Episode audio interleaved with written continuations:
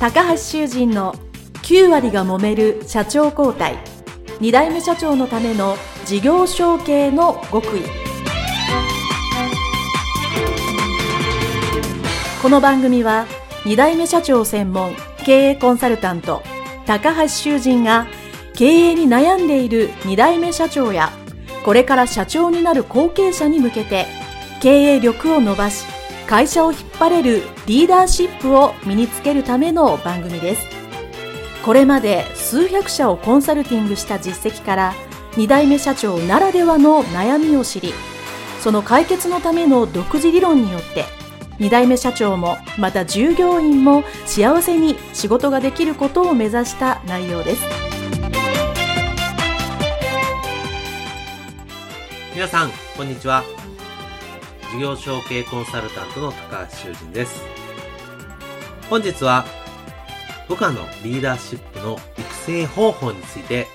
お話をさせていただきたいと思います。よろしくお願いします。後継社長がですね、社長になってやることの多くはですね、やはり部下の育成なんですね。特に製造業は今までやっぱり現社長、もしくは先代社長がですね、ワンマン、もしくはカリスマ的に会社経営されて大きくなってきたと。それは私は正しいやり方だと思うんですね。やっぱり何か始めて、まあ0から1を作るというふうに言いますけども、何もないところから成果を出すためにはですね、やっぱりぐいぐい引っ張っていく。そういうリーダーシップとか社長のやり方っていうのは必要だと思います。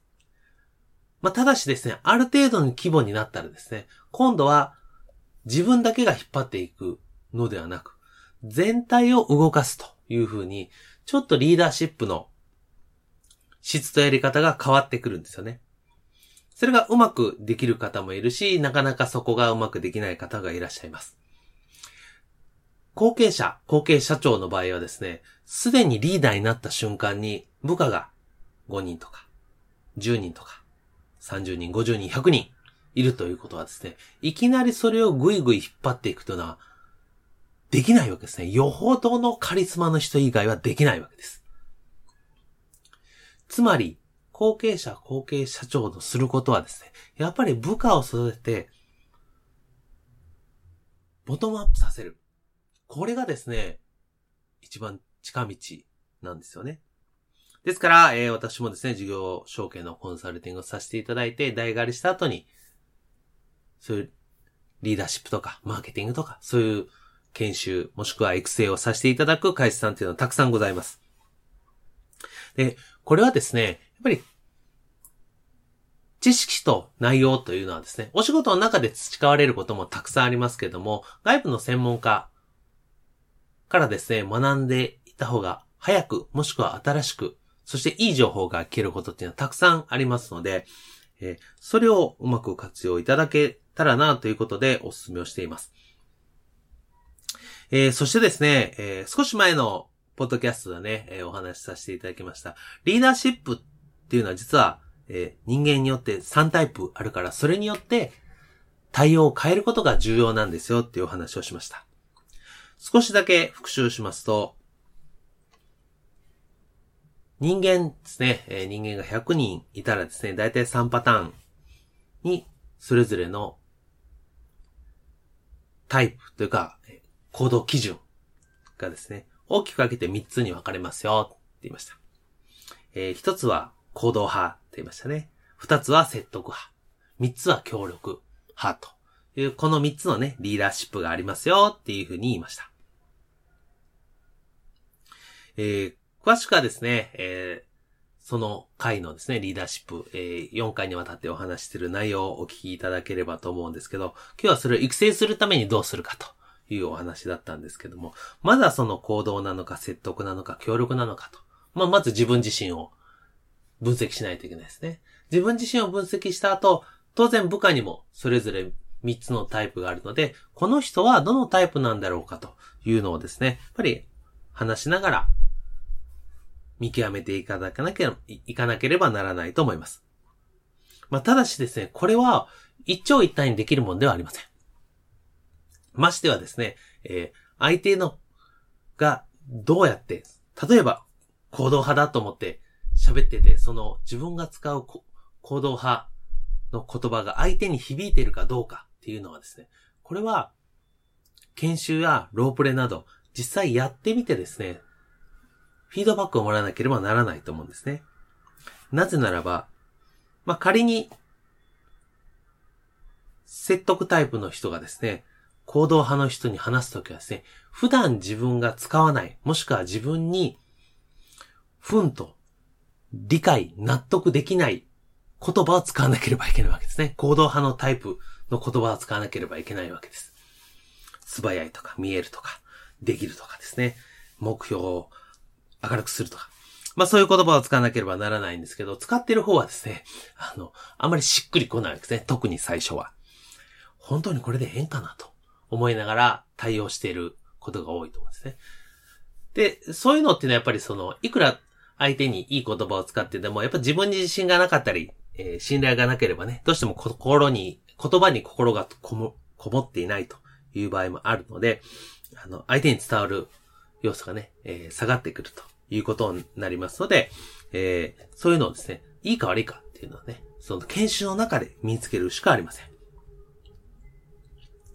えー、そしてですね、えー、それをまあ確認するもう一つの方法として、まあ相手のモチベーションが上がってるかどうかっていうのをね、当然、えー、確認作業になるので、まあ相手のモチベーションがどこで上がってるのかなっていうのを注意してみる。そういう時間も必要だと思うんですよね。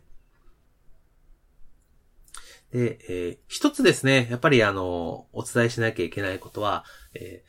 このリーダーシップですね、人を動かしてなんぼっていうお仕事。これは大切ですね。引っ張っていく仕事を大切だと思います。で、もう一つですね、やっぱり製造業であったり、私はある意味営業職もそうだと思うんですけど、このやり方、この業種に特化した専門的な、まあ、職人的な技を持っている人っていうのもですね、大切だと思うんですよね。全員が全員リーダーである必要はないと思います。ですから、すごい職人がすごいリーダー、ではないと思うんですね。そこの見極めをですね、やっぱりあの、こういう研修とか内容を通じて、後継社長自身が、あ、この人は人引っ張っていく向きだ。あ、この人は職人的にのが向いてるんだというのをですね、見極める意味でもですね、研修をしてですね、いつもとは違う環境に置いてみるっていうのはとても大切じゃないかなと思います。まあ、おおよそですね、あの、どれぐらい研修したらいいんですかっていうのを、先日もね、あの、ちょっと、えー、違う後継社長さんにね、ご相談を、えー、いただいたんですけども、まあ、私はですね、まあ、時間もそうですね、時間もやっぱり月にやっぱり半日ぐらいは時間を取れる方がいいですし、まあ、年間の教育費ですね、一人にかける予算として、10万円から20万円ぐらいかけてですね、まあ、半日ですね、稼働日が22日とか、えー、あるんであれば、最低半日、まあできたら2時間を2、2週間に1回ですね、2時間を2回とか。まあそれぐらいはされた方がいいんじゃないかなと。で、これはですね、あの、まあ私の後継者ですね、たくさんにお会いする中で、まあなんて言うんですかね、あの残念ながら、えー、経営がうまくいかなかった。そういう方にお話を聞くとですね、まあその、そういう教育にかかるお金はですね、会社が厳しくなってくると真っ先に削る金額なんですよね。今すぐお金にならない、その遠い先の教育にお金をかけるよりも目先の仕事にお金を傾けよう。ま、これはまあ、あの、ある意味わかるんですけども、それで社員教育をですね、やめてしまうとどうなるか。っていうのをですね、何人か、そういう先輩の経営者にお聞きすると、皆さん同じことを言うのはですね、社員教育をやめた途端、社内がすさんでくる。社内の雰囲気が悪くなる。ですね。で、結局的に、社内のまあ風土が良くなくて、回復できなかったんだっていうことはよく聞きます。まあですからですね、えー、やっぱり、社員教育というのは後継者固形社長にとってはですね、とても大切ですし、まあ、そこにお金を最初はかけるべきなんじゃないかなと、えー、私は思います。えー、そしてですね、そういうリーダーを特に育てるときにですね、今言ったリーダーシップ、まあそういうね、脳科学とか心理学を使った、えー、理論を踏まえた上でのリーダーシップ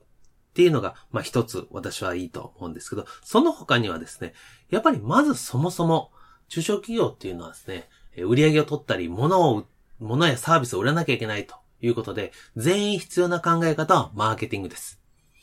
今自分がやってる作業はマーケティング、会社の販売、営業、サービスでどこに当たってるのか。結局これはお客様にとってどんな喜びもしくは価値があるかっていうのをですね、全社で共有しなければ、まあ、会社っていうのはチームワーク、チームスポーツと同じですから、うまくいかない面ってあるので、当然そのマーケティングの知識っていうのはしっかり学ばないといけないというふうに考えられます。そしてもう一つは、会社の中のお金の流れですね。どこが稼いで、どこにお金が流れて、自分のお給料は結局どっから来てるのか、というのをですね、やっぱりこれもわからないと、えー、さ、マーケティングにつながってきますけど、どこを大きくしたら自分のお給料とか生活とか、そういうのに反映されるのかっていうのがわからなければ、なかなか頑張るエネルギーっていうのが集中できないので、このお金に関する話っていうのもですね、えー、当然、教育していかなければならないことだと思います。はい、えー、今回はですね、えー、人材育成の、まあ、リーダーシップの育成方法ということで、えー、お話をさせていただきました。それでは、えー、これにて終了したいと思います。どうもありがとうございました。